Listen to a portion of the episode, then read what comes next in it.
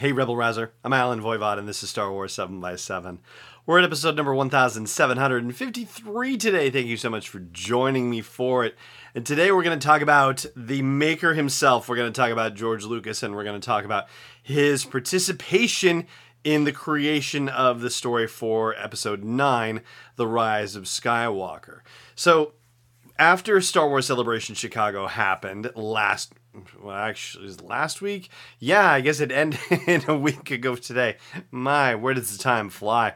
Uh, there had been interviews done not long after the episode nine panel, where J.J. Abrams talked about getting the story right, and they've you know talked a lot about this just overall. But one of the things that he revealed was that they had a meeting with George Lucas prior to writing the script for The Rise of Skywalker. And who that they is, I mean, JJ for sure, probably his co-writer Chris Terrio, and I'm sure a number of other folks as well.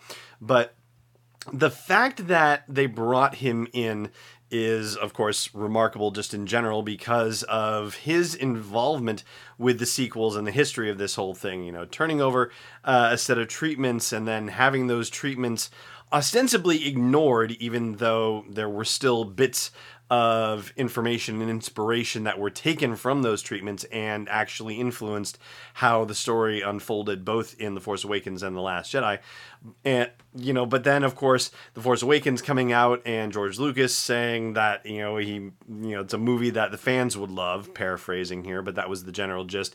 Sort of a backhanded compliment basically because yeah, at least it's nice to say, "Oh, the fans will love it," but, you know, George was never really making it for the fans exactly. He was kind of making it for his own vision. And there's a lot to be said for that, of course, because, I mean, that's what geniuses do, right? That's the kind of thing that they're supposed to do is follow a vision and implement it to the best of their ability, which is why we were all kind of invested with him in the first place. But anyway, so yeah, a little bit of a complicated history, but they brought him back in, and it is remarkable. Here's the thing, though. Um, we can probably you know make a bigger deal about it than we actually should. And by we, I'm not necessarily saying you or me. I'm saying that there is a certain element of the world that would probably make a bigger deal about this. And I don't think we can, and I don't think they can. And I'll explain why. So, basically, where I'm going with this is you know, the idea that George Lucas was brought in could be used as a weapon against the whole Rian Johnson situation. Like, oh my gosh, Rian Johnson's movie did all this, that, and the other, and they had to bring in George Lucas to try and make things right. Well, it doesn't seem to actually be the case, and we have to refresh ourselves a little bit on something. So, back in September of 2017, so this would have been three months before the release of The Last Jedi, Lucasfilm decided to part ways with Colin Trevorrow, who was at that time the director and co writer of Episode 9. He was going to be co writing it with his frequent writing partner, Derek Connolly. And at one point, they you know they had been working on it and lucasfilm decided uh you know we need a little bit more involvement in this and so jack thorne was brought in to do a pass on the screenplay jack thorne is probably most famously known for being involved with the smash play Harry Potter and the Cursed Child. And so he was brought in and that happened i believe and it was like august of 2017 or something like that. And it didn't take long for them to just decide that um, they had different visions about what the movie was supposed to be and so they decided that they were going to part ways with colin trevorrow. What this has to do with george lucas and rian johnson i will explain to you right after the break. Stay tuned. Hey there if you're enjoying all the coverage that I'm bringing you from Star Wars Celebration and what I do every single day for you at Star Wars 7x7, I hope you'll consider putting something in the tip jar at patreon.com slash SW7x7. $1, $327, 501 or more. Honestly, every little bit helps and every little bit is just as exciting as every other little bit. Please consider supporting me in the work of delivering Star Wars stories and interviews to you on a daily basis at patreon.com slash SW7x7. Welcome back.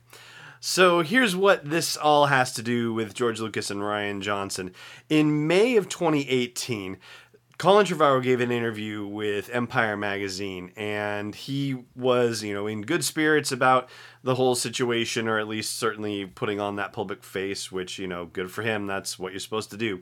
Uh, but he talked about how you know awesome the experience was and he specifically said that he got to tell his idea for a Star Wars story to George Lucas and to Luke Skywalker aka Mark Hamill. And so what that simple line tells us right there is that George Lucas was already involved in the storytelling for episode 9 prior to The Last Jedi coming out, prior to the departure of Colin Trevorrow from the project in the first place. Like, while he was working on this thing, he got to meet with George Lucas and discuss his story ideas. So, Lucas being involved with episode 9 finding this out at Star Wars Celebration Chicago, well, you know, this isn't exactly news because he's been involved or, you know, had, you know, some base touched for him since 2017. I mean, this has been going on for two years that they've been in touch with Lucas about this project, and well before The Last Jedi hit theaters. So that, you know, I think is, on the one hand, an insanely brilliant idea for Lucasfilm to be going back to him to make sure that they close everything off the way that it needs to be done. And it's also not nearly as controversial an idea as it might seem on first blush or at least because of the fact that it happened so long ago, I don't think it can really be fodder for those kinds of discussions.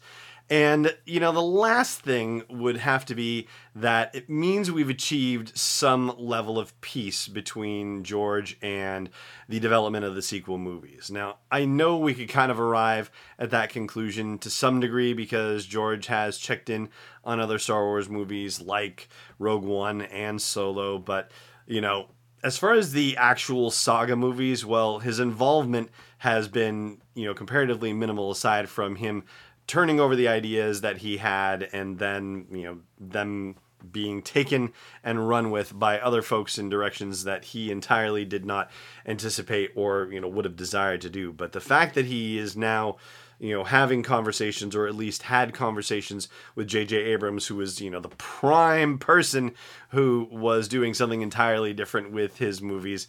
And that's what is happening in the development of The Rise of Skywalker. Well, I think that can be only good news for everyone involved. At least I would like to think so. You know, especially when you consider that the, you know, generally speaking, most highly regarded movie in the Skywalker saga is The Empire Strikes Back, where he had, you know, limited involvement and it was mostly a raft of other creatives that were actually making the project happen finally. Not to say that he didn't have involvement on a regular basis throughout the production of Empire Strikes Back, but I think you get where I'm going with this. Like having George Lucas involved and having other creative people execute the vision, well, that tends to be a fantastic recipe for Star Wars success. So, that right there, my friends, is going to do it for today's episode of the show. Thank you so much for joining me for it.